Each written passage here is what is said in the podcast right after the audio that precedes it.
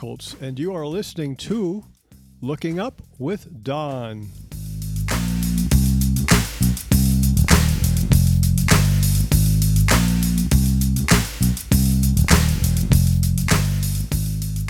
This is the Looking Up with Don podcast, episode number 37 for the week of September 16th, 2020.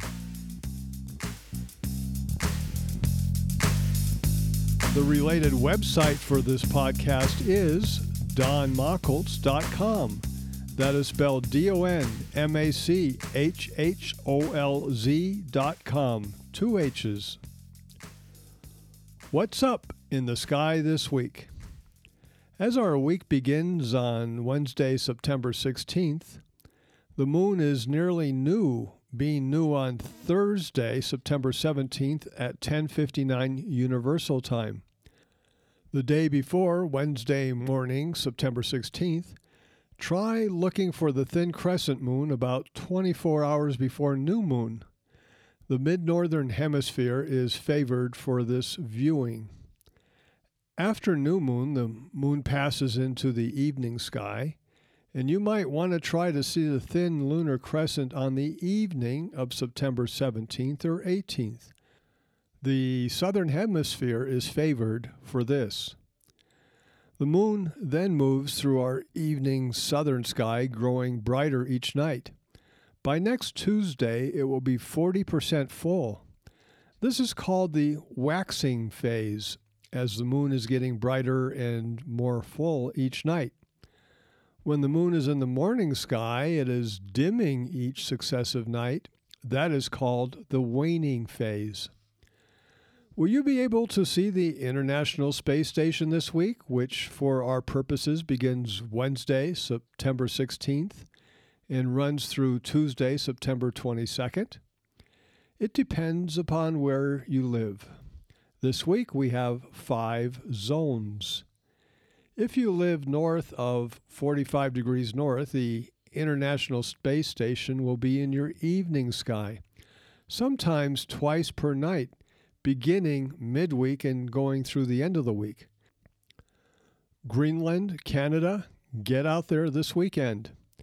If you live from 30 to 45 degrees north, the ISS will be in your evening sky all week, sometimes twice on some nights most of the U.S., show your friends and neighbors.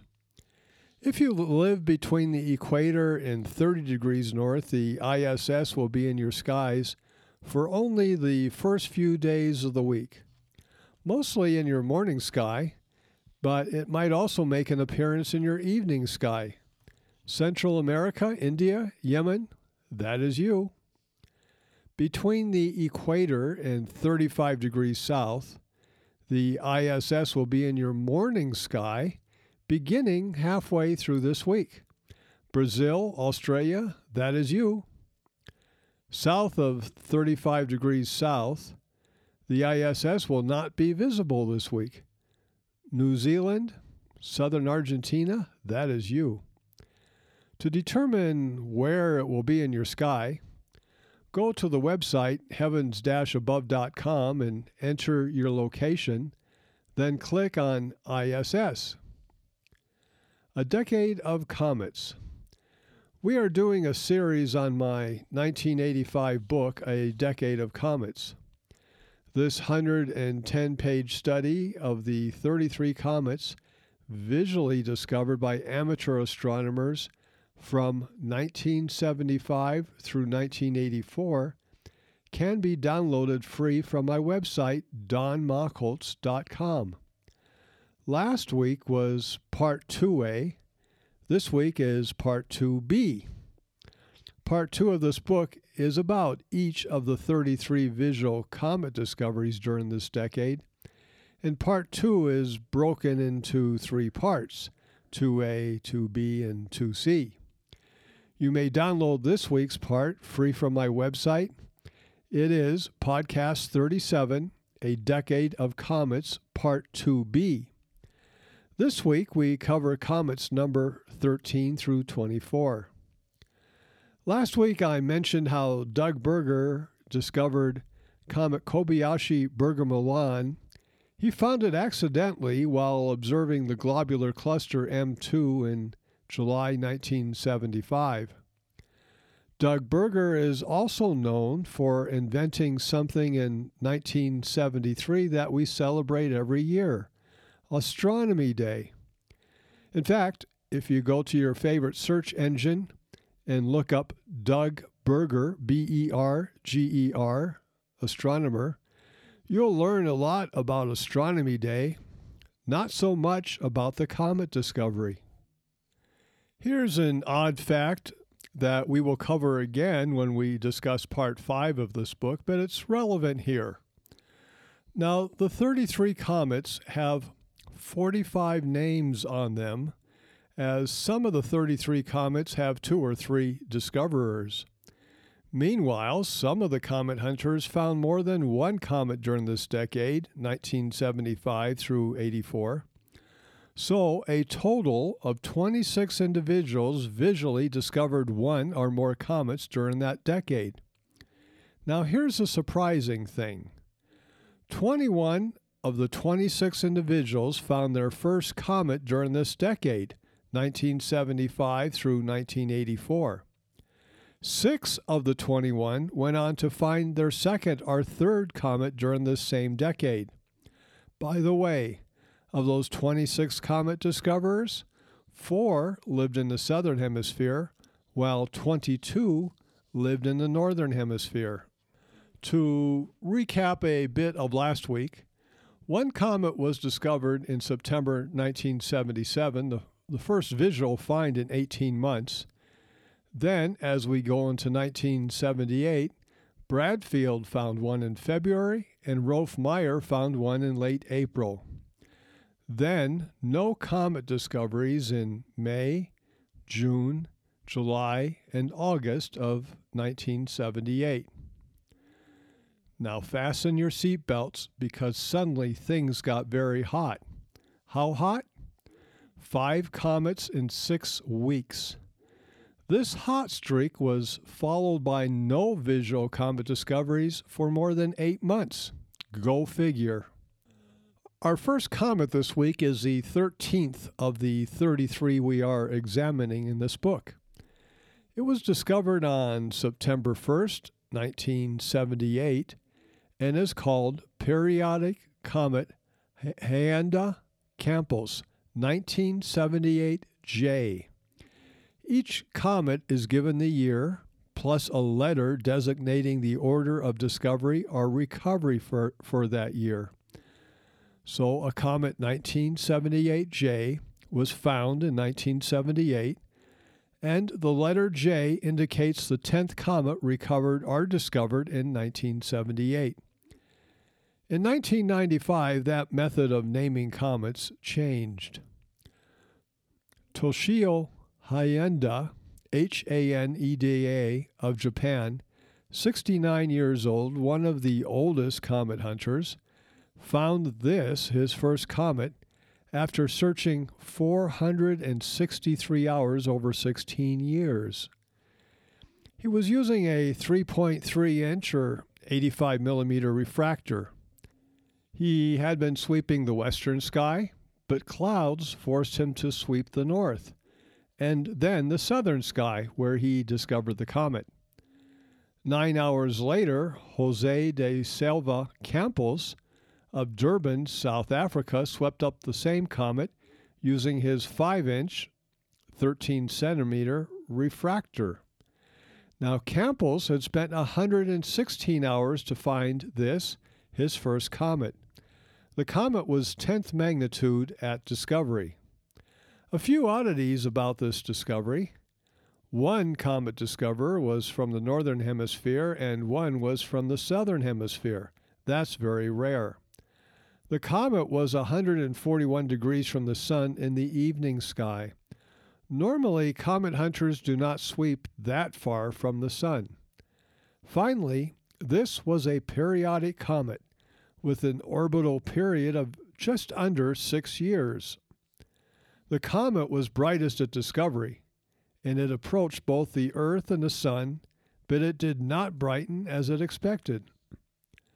Pre discovery images were found from some of the major observatories, and one on August 10th, 1978, three weeks before discovery, showed it at a 13 magnitude to 14 magnitude object, and one taken the next day showed it at magnitude 11. I swept over it on August 9th, 10th, and on August 30th, which was two days before discovery, without seeing it. If it was brighter than magnitude 10.8, I probably would have found it. When Haneda found it on September 1st, he said it was magnitude 10. Campos, nine hours later, said it was magnitude 9. Could it have been outbursting shortly before discovery? Meanwhile, after discovery, I saw the comet on September 7th and 9th, but could not find it on September 8th. At that time, amateurs were estimating the brightness of the comet between magnitude 9 and 10.5. I had estimated it at 10.4. The comet faded rapidly after that date. By the end of October, it had faded to magnitude 15. The comet was never seen again. It was to return in 1984 to 5 and was not seen. It was to return again in 1991 and also was not seen. That comet is now considered lost. The next comet was discovered by me on Tuesday, September 12, 1978. I was sweeping the pre dawn sky with my 10 inch, 25 centimeter reflector at 36 power with a 2.8 degree field. This was my first named comet discovery, coming 1700 hours in 3.7 years and 691 sessions. The comet was found 2 degrees south of the bright star Sirius, and it was magnitude 10.7 at discovery. It is known as Comet Machholz 1978L. My notes show that I swept over the comet without seeing it on August 29th and again on September 8th. On that latter date, four days before I actually found it, I picked up the open cluster 2309 about magnitude 10.5. The comet has a hyperbolic orbit and is not expected to return. The next comet was found on October 1st, 1978 by David Sargent of the Entrance, New South Wales in Australia. It's known as Comet Sargent 1978M. This was his first named comet discovery and came after 600 to 700 hours of searching. He was using 15 by 80 binoculars to find this comet and it was found in the morning sky, only 35 degrees from the sun, and it was rather bright at fifth magnitude.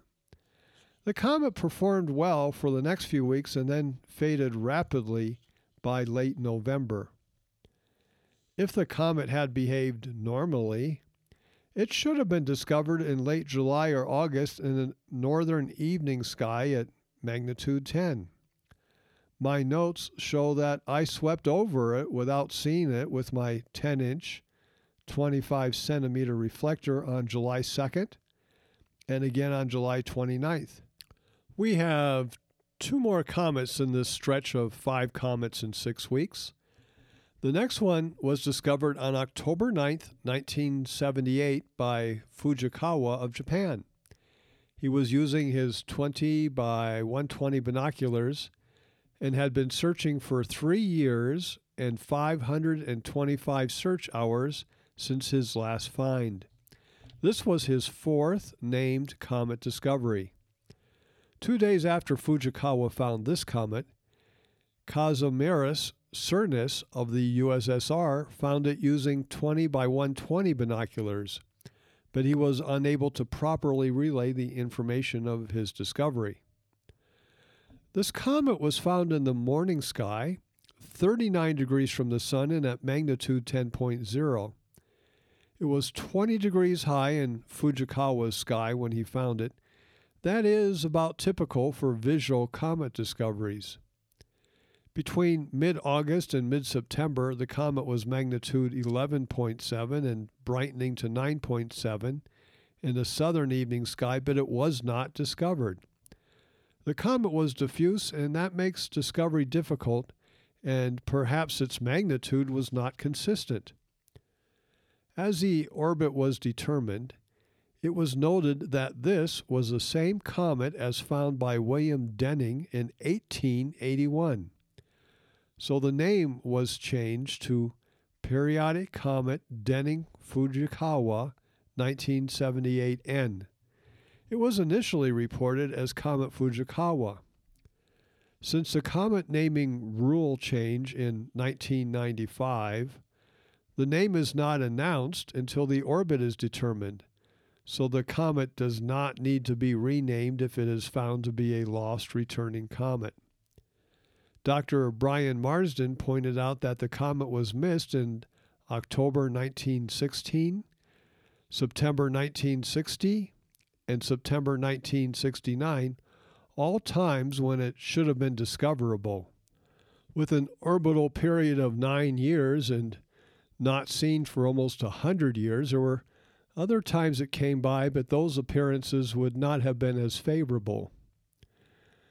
But with that orbital period of nine years, it ex- was expected that the comet would return every nine years.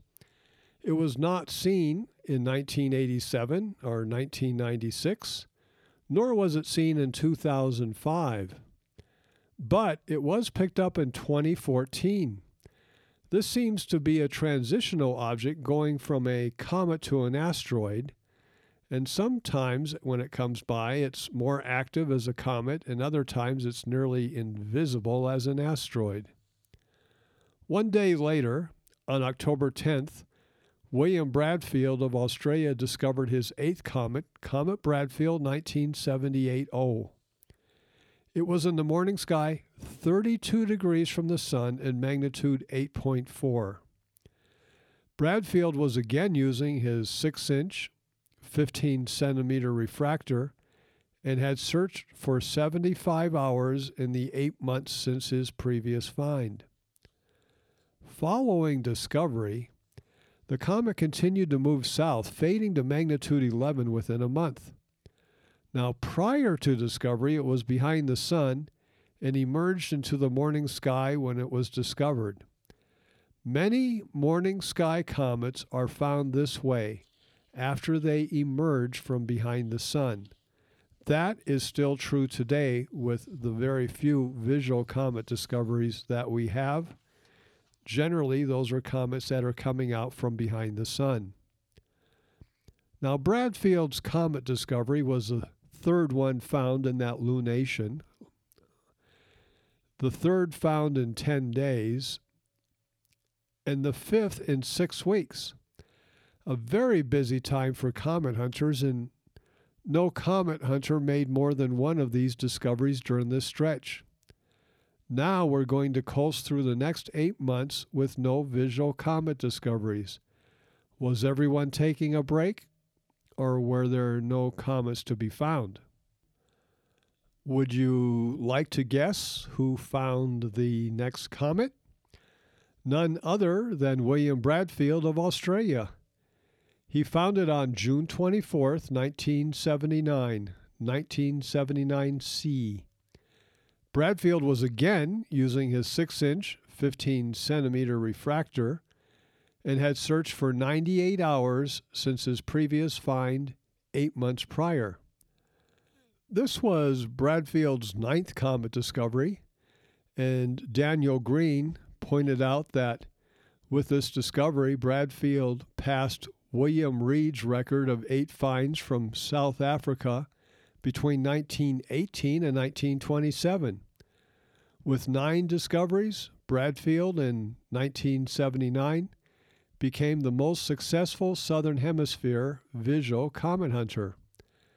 By time he passed away in 2014, Bradfield discovered 18 comets, all found south of the equator and all having only his name attached with no shared discoveries.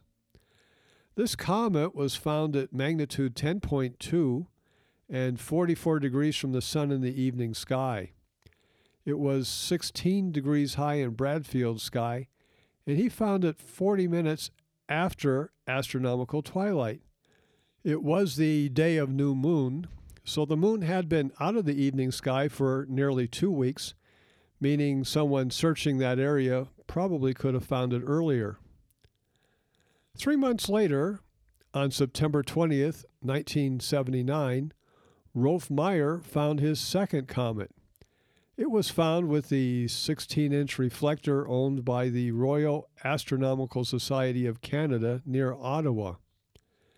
Meyer found this comet 17 months and 29 search hours after his previous find. All of his comet discoveries, and this is his second, and he was to later find two more, were found in very few search hours. At discovery, this comet was faint, magnitude 11.8, the faintest discovered comet of the 33 that we discover in this book. It was found far north at 68 degrees declination. It is known as Comet Meyer 1978I. This comet was followed by amateur astronomers for the next four months, peaking at magnitude 11.5. It will return in 391 years.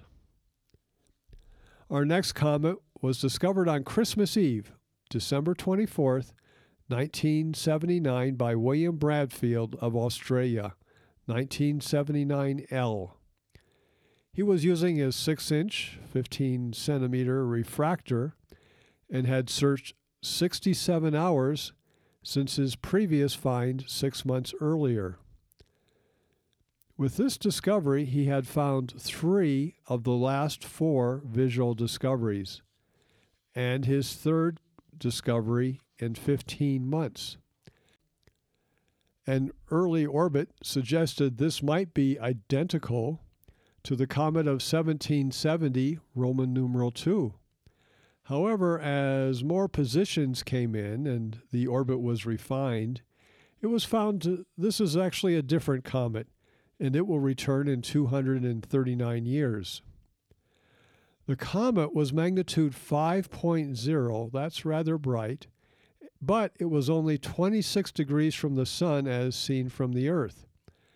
This comet at fifth magnitude was bright, but in the morning twilight sky, and Bradfield found it 24 minutes after astronomical twilight, it can be difficult to see. We have seen with Comet Swan and Neowise that even a bright comet can be difficult when seen in twilight. For Bradfield, this comet was 11 degrees above his southeastern horizon in southern Scorpius. This was Bradfield's 10th comet discovery. It seems that this comet could have been found earlier if its brightness curve were normal. My records show that I swept the area that it was in on November 5th, seven weeks before it was found by Bradfield. It should have been magnitude 9.2 and 28 degrees from the sun. That night I picked up M9 and 6356 but not the comet. So either I sw- simply swept over it, and it was magnitude 9.2 and a few degrees above the horizon, or it was fainter than what the pre discovery prediction would say. The comet did flare in brightness on February 3rd, six weeks after discovery, so perhaps the brightness of this comet was not running on prediction. Following discovery, the comet performed well, visible in binoculars first in the southern hemisphere, then in the northern hemisphere. By the way, this is the fourth time that I swept over an area that contained an undiscovered comet that was later discovered by someone else. Add to that the comet I did discover, which I swept over both two weeks and again a few mornings before I eventually found it. Five misses in five years is probably not a record, but it was disturbing to me as I was out there hundreds of hours per year and missing some of these comets. But I knew that at least I was looking in the right area and at the right times. The comets were just fainter than what I could detect with my 10 inch, 25 centimeter reflector. End of editorial. Now back to the comets. It would be seven months until the next discovery, and it was by two amateur astronomers sweeping side by side in the former Soviet Union. They are Kazimieras Černis and Jovieras Petriauskas. Černis was using a pair of 20 by 110 binoculars and had searched for 880 hours to find this, his first named comet. Petrachius used 12 by 80 binoculars and had searched for about 100 hours to find this comet. It was discovered on July 31st in the evening sky in the constellation Ursa Major at magnitude 8.5. This was the first named comet discovery for each of these two men. Černis had found comets Bradfield in 1974, Kobayashi Berger Milon in 1975, and Denning Fujikawa in 1978. But in each case, it was after the original discoverers, and he was unable to get the word to the Smithsonian Astrophysical Observatory in time. This discovery was not confirmed for three weeks. This was because the comet faded after discovery. Communications to the Smithsonian Astrophysical Observatory were slow, and it was moving three times faster than originally reported. So the rest of us were trying to find it, and we were all having trouble. I recall those nights. But it was found and confirmed. Comet Černis Petriauskas 1980K. It continued to dim, but it, it did show a short anti tail for a few days. That tail pointed towards the sun and was due to the geometry of the comet Sun Earth. It was actually material shed by the comet that appeared to point towards the sun. Our next comet was discovered on November 6, 1980, by Rolf Meyer. Comet Meyer 1980Q was magnitude 10.3 and 75 degrees from the sun in the northwestern evening sky. Meyer was again using the 16 inch reflector, and this was his third find, coming 25 search hours and 13 months after his previous discovery. Following discovery, the comet dimmed slightly, then went into the morning sky where it brightened to magnitude 9. On April 26, 1981, it passed directly over the star Arcturus. It is possible that this comet could have been found earlier, but it wasn't. Prior to discovery, it slowly traveled through the North Polar region, and this area is not covered much by visual comet hunters, so no one found it until Rolf Meyer did. Our next comet, 1980T, was discovered by William Bradfield of Australia, his 11th find. This was found in the morning, only 22 degrees from the sun and magnitude 6. It came 51 weeks and 113 search hours since his previous find. And this comet's position at discovery was about one degree from where he had found his previous comet one year before.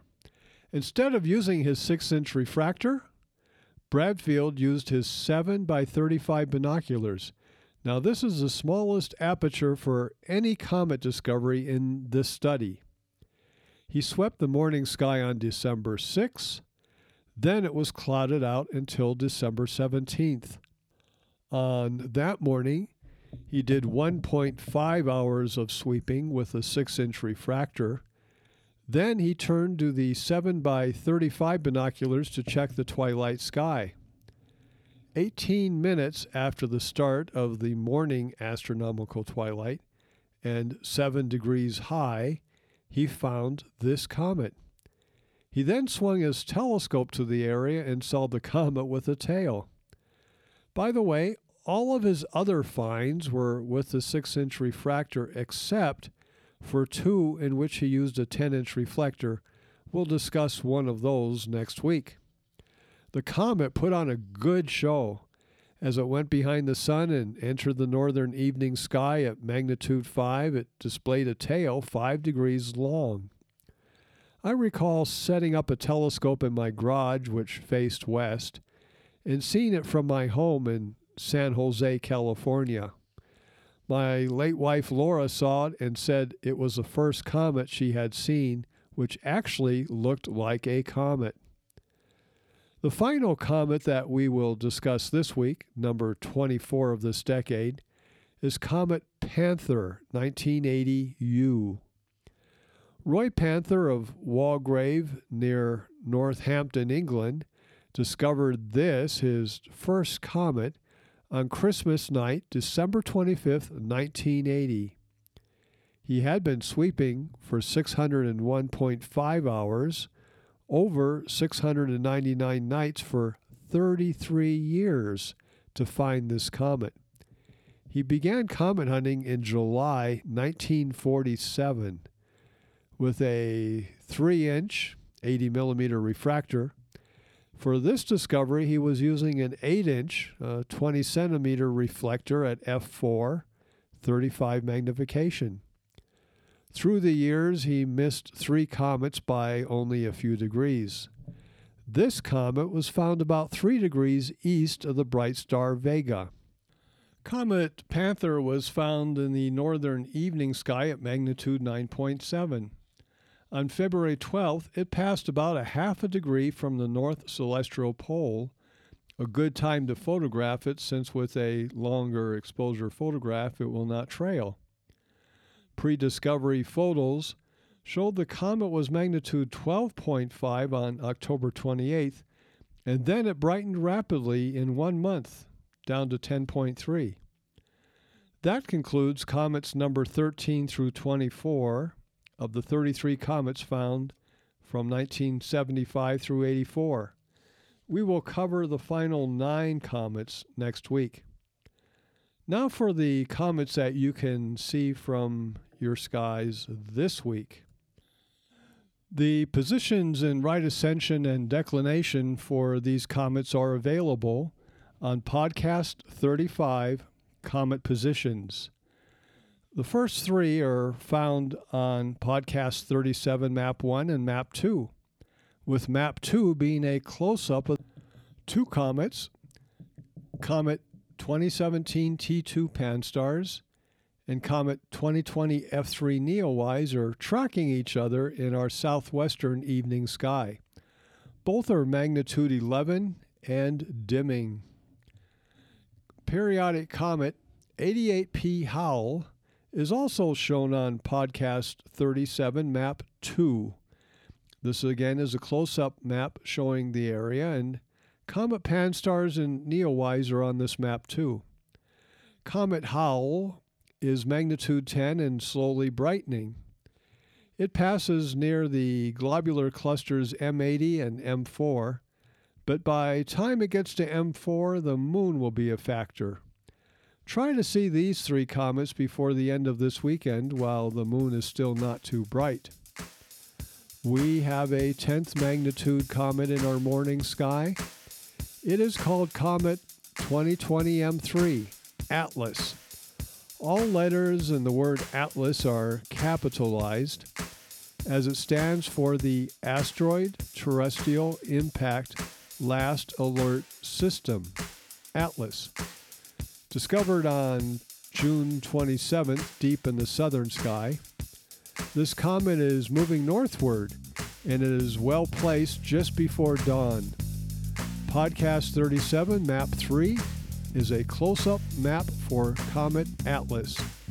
It will be closest to the Sun in late October and closest to the Earth in mid November.